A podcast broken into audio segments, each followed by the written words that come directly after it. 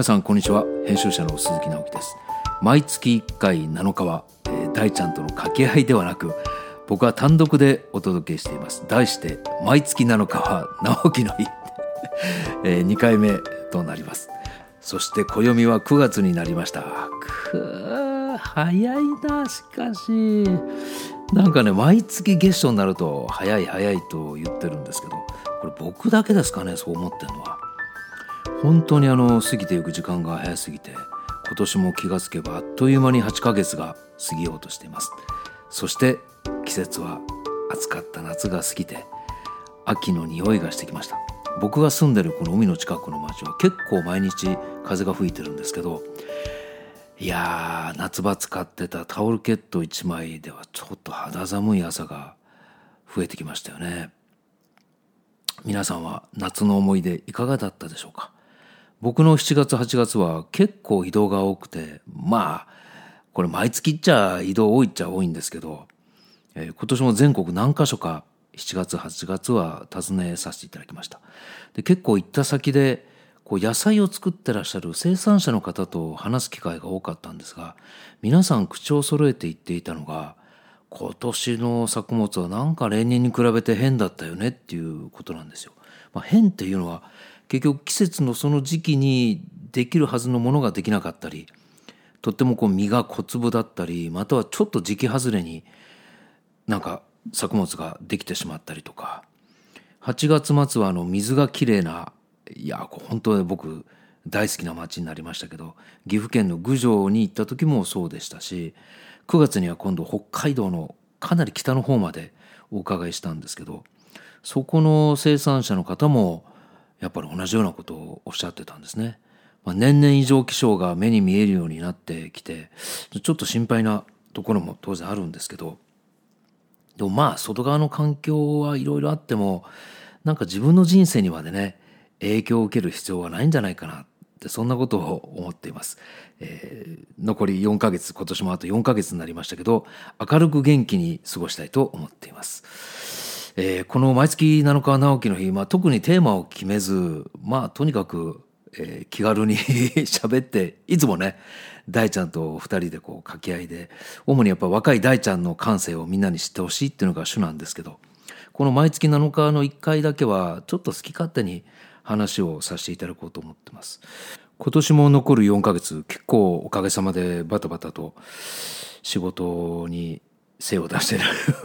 毎日なんですけど、まあ一体な、直樹さん何やっとるのっていうのをね、よく 聞かれるんですね。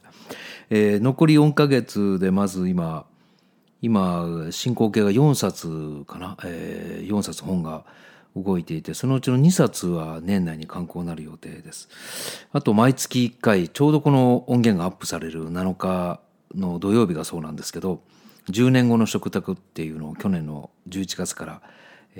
横浜市の戸塚にあるゆっくり堂というカフェをお借りしてやってます。この第3回目が、えー、愛媛県松山から、えー、佐伯さんっていうね、自然栽培パーティーを主催する、する佐伯さんに来ていただいて、まあ、福祉と農業を合体させる、えー、まあ、名人、彼のお話をね、みんなで聞こうっていうのを、えー、やったりします。あとは9月、10月にも細かいイベントが数本入ってますし、山形県のアルケッチャーノっていうフランス料理のお店にねみんなでお伺いしたりとか。まあそういうことをやりながらあとまあ詳細まだちょっと言えないんですけどある行政のお仕事を2箇所始まりまして。まあこれがあのいろんな出会いがねあってそこにたどり着いたんですけどまあ僕がイメージする編集力っていうのを発揮する、まあ、もしくは磨くにはうってつけのお仕事に関わらせていただいて、まあ、これが9月から3年間だったり半年間続くっていうのもスタートしました。そして今年最後12月年末ちょっと大きなイベントを今ちょうどスタートさせたばかりなんですけど銀座にあります時事通信ホールっていうのをお借りしまして生き方見本市2019人間力で仕組みを作ろうっていうイベントでね、実はこれ7時間半やるんですよね。もう、どこまで行くんやっていう感じですけど、大体あの、通常だと90分とか2時間とかっていうイベントが結構多いと思うんですけど、僕の場合は結構 長いのが多いんですよね。別に長きゃいいっちゅうもんじゃないんですけど、えー、今まで最長が7時間、えー、1000人で7時間っていうのを試みましたし、この12月14日にやろうとしてる、えー、生き方見本市2019は、えー、午後の13時、1時から、えー、夜の20時半、8時半まで えー、ちょっと30分伸びました。7時間半やるんですね。会場自体は300人の収容なんですけど、えー、同時中継っていうのを今回試みようと思ってますので、会場に来れない方々は、まあ、ウェブが使える、インターネットが使える環境でしたら、えー、日本だけじゃなくて世界どこにいても参加できるように一回ちょっとやってみようと思ってました。まあ、人数的には10年前と同様1000人ぐらいになればいいなと思ってます。で、これあの、いつもよく聞かれるんですけど、出版社の編集者がなんでイベントやったり、まあ僕は映画も作るんですけど、そういったものをやるんだっていう質問って、未だにずっと言われ続けてるんですよね。で、リアルに場に、リアルな場に関しては、ちょっと僕なりの思い入れっていうか思いがありまして、あの、本作る時っていうのは最初も当然当然何もなくて、著者の頭の中にもしくは編集者の僕自身の頭の中にこういうのを書いてほしいこういうのを書きたいっていうのがあってそこから原稿ができて本になっていくんですけどもその何もないところから言葉を返して言霊を返して形になった本をこれまたあのたくさんの方が読んでくださってその方の心に染み込んでいってまたそれがいい内容であればこう広がっていくっていうのが本の魅力であり面白いところなんですけどまあそうなるとあのどんな方がねえ、読んでくださってるっていうのがもう気になるわけですよ僕としては。でだんだんだんだんそれがあの僕自身の感覚で言うとこう気持ち悪くなってきて、まあ、実際読んでる方と出会いたいなっていう思いから実は2006年当時いた出版社の社長を口説きまして、えー、あれは霞が関、えー、虎ノ門か、えー、にある日照ホールっていう会場も拠点にしましてあそこ800人近く入るんですけど2006年から2014年まで命の輝き発見セミナーっていうのをやらせていただきました。通算すると年2回やった時もありますので、ちょうど10回やったとこで、僕自身の思いがあって、そこでも最後にしたん、2014年に最後にしたんですけど、まあそれを引き受けて、さっきちょっと言った映画も2011年から作りましてね、何やりたいんやお前はっていうのを本当よく言われて、社長からも言われ、お前って何もやっていうふうに言われたんですけど、僕の中では結構一貫してるんですよね。で、映画に関してちょっと言うと、別に映画監督になりたいわけではなくて、場を作るための、まあ、ある意味種のようなものとして、まあ、映画、映像を選んだっていうのが正直なとこなんですね。要は場を作るために、えー、演者でしたら、もう本当に一人、体一つしかないですから、一人一箇所しかできないんですけど映像作品、まあ、映画を力を借りると本当にたくさんの場で同時にできるでそのためにまあ映画も今作ってるのが正直なとこなんです。であのリアルな場を作るっていうのを2006年から始めてなんだかんだ数百人規模だとやっぱり30回ぐらいやらせていただいてまあちっちゃなちっちゃな50人30人から50人の場も入れたら本当に数えきれないぐらいやらせていただきました。で僕自身があの何を楽しんでるのかっていう話なんですけどえー、っと一番はやっぱり人間の思いが環境にどう影響していくのかちょっと 難しい表現かな。人間の思いがどう環境に影響していくのかまたその影響された場に集まった人たちの感情や思いがどう変化していくのかって、まあ、当然目に見えないちょっと言い方変えれば怪しい世界の話になっちゃうんですけどまあそういうことではなくて場がどういうふうに出来上がっていってその身体や、まあ、感情とか思考に影響していくのかっていうのを、まあ、ある時期からすごい興味を持ったんですね。まあ、何もないところから本ができてまあ、それが広がっていくっていうのもものすごく今でも楽しい面白い、えー、興味深い行為なんですけど場に場を作ろうと思って企画してそこにお客様が参加費とともに、関わってくれて場が出来上がってるのを、えー、客観的にこう見てるとですね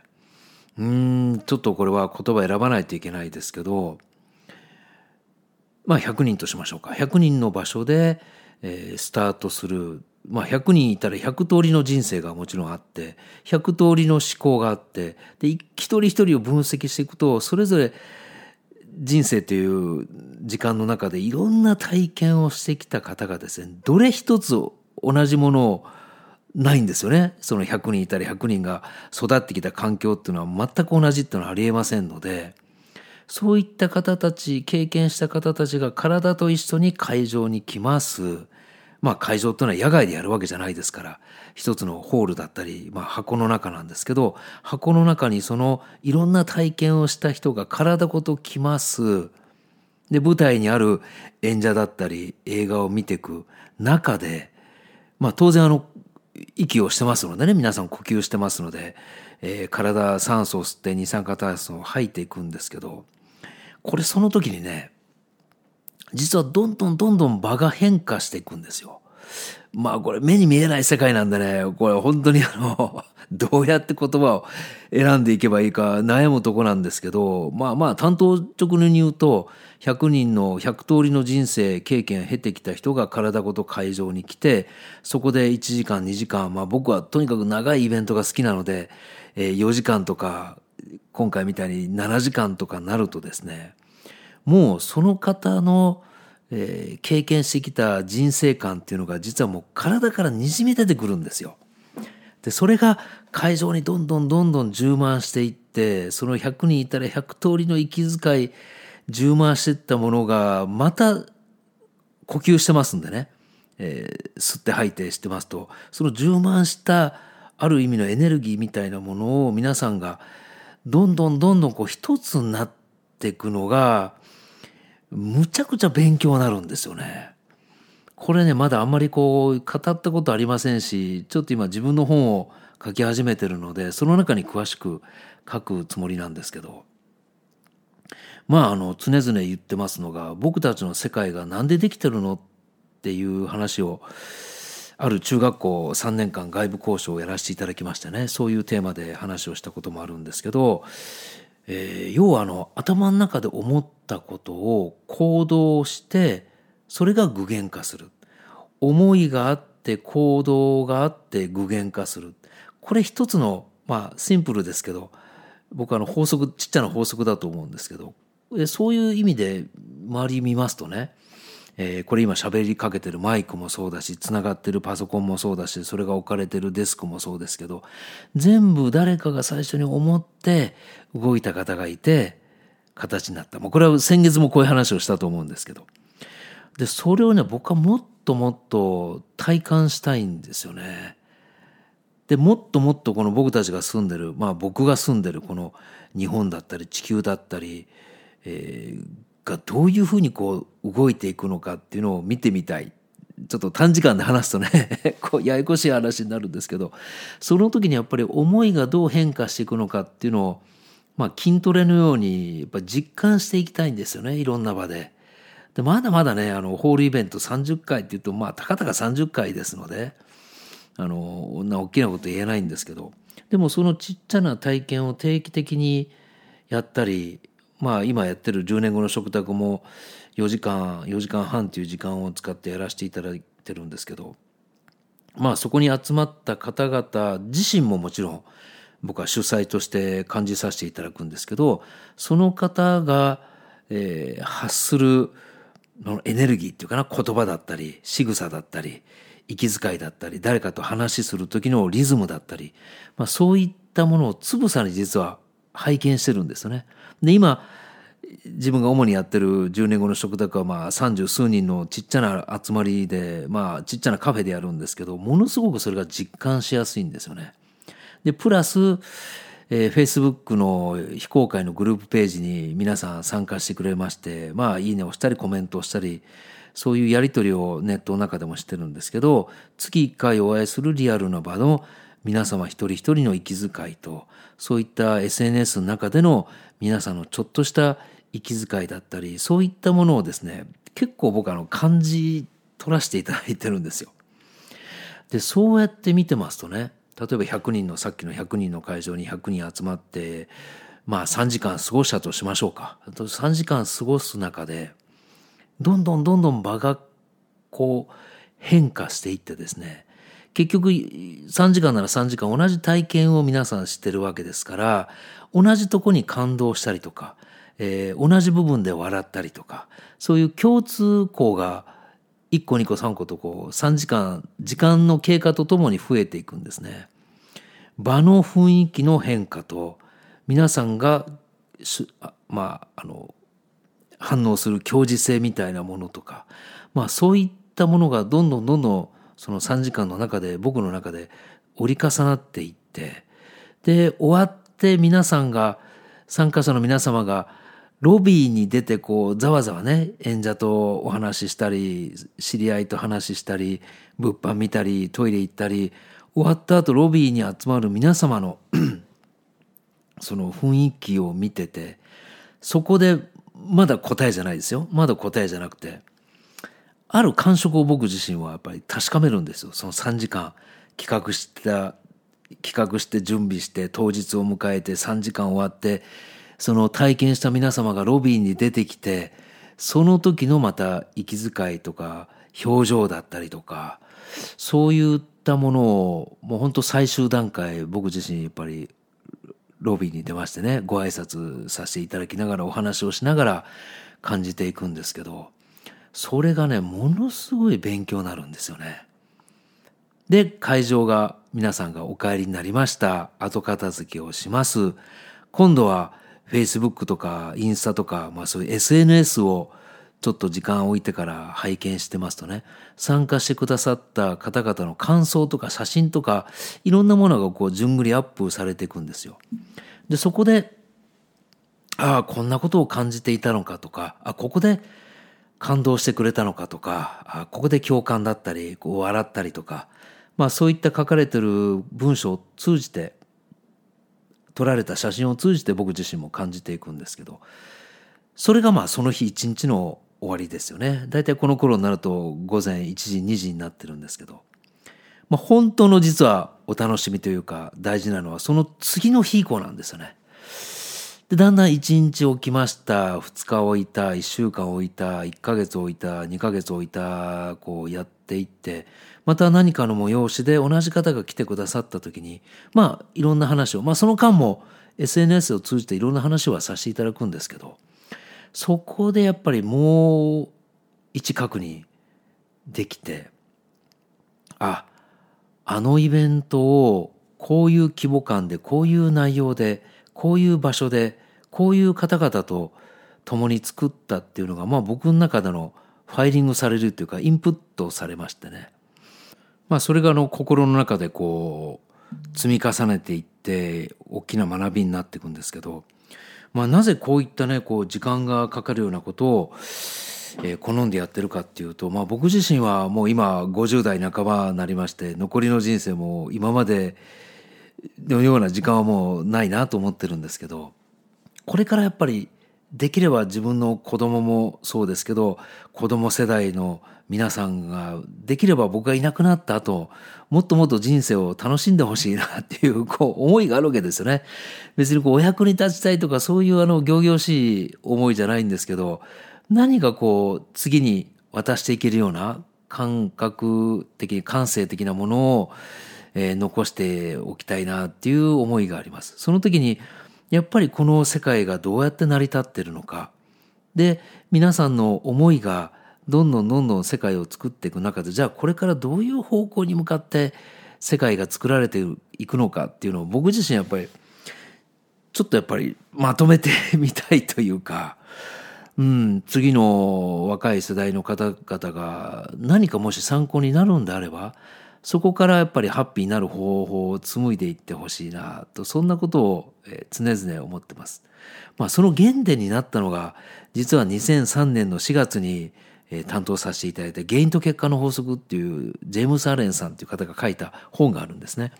まあ、この原因と結果ジェームス・アレンに関してはまた来月たっぷりお話をしたいと思いますけど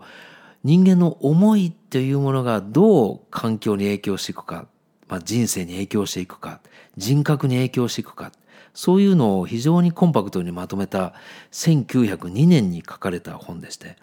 一説によると聖書に次いで読まれてる全世界でね、えー、読まれてる本だとで全世界でその本が読み継がれて、まあ、バイブルのようにね自己啓発の原点みたいなことで読まれていて、まあ、確かにとてもあの意義ある内容だと思います。その通りだと思うんですけど僕の感性から見るとやっぱ古い思想古い考えなんですよね。もうジェームス・アレンさんごめんなさいっていう感じですけど。やっぱりこれからの法則が僕はそろそろ出てきてほしいな。この時に実はアレンが書いたこのアザマンシンクスっていうのが現象なんですけどタイトルなんですけどこの思い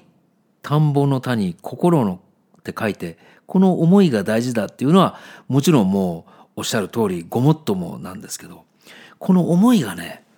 僕はもうちょっと同じ音なんですけど違う思いになっていくのがこれからじゃないかなと思ってます。まあそれは何かっていうと想像の層あの相手と書いて心こっちの思いになっていくんじゃないかな。日本語ってね特にこのポッドキャスト音声ですので、えー、思いと思いって言っても何のこっちゃってあの目方が重いの思いもね同じ音ですから混乱するんですけど、えー、整理をしますとジェームス・アレンさんが言ってきた、えー、思いというのは田んぼの谷心。田んぼの谷心の方の思い。それが僕はこれから世界を作っていくのは想像の層の方の思い。これはまた実は似てるようで大きな違いがあると思うんですね。でそのことに関しては本当に10月7日にまた詳しくお話ししたいと思ってますけどとにかく僕がイベントをたくさん企画をさせていただいてたくさんの人が来てくださってそこでこう何を見ていくのかっていうお話を今日はさせていただいてもう本当これは初めて話をしますし、まあ、台本がないのでこうちゃんと話になってるかどうかもねちょっと聞き返すと赤面ものかもしれませんけど、まあ、そういったところからその人の、えー、思いの変化みたいなものを今探ってる状態です。まあ、探るっていうとねなんかちょっといやらしい言い方ですけど僕はこれ残りの時間をかけてやろうと思ってることの土台の部分っていうのはやっぱこれなんですよ。この同じ思いから思いへこれ吉武大輔風に言うとですね「ミーからウィーへ」って彼は言ってくれてああなるほどあの適した言葉だなと思うんですけど要は田んぼの谷心のの思いは「me」私がこうしたい私がこうなりたい私がこれが欲しいっていう思いだとすればこれから変化していくであろう思い想像の層相手に心って書いてこっちの思いの方は We 我々は私たちが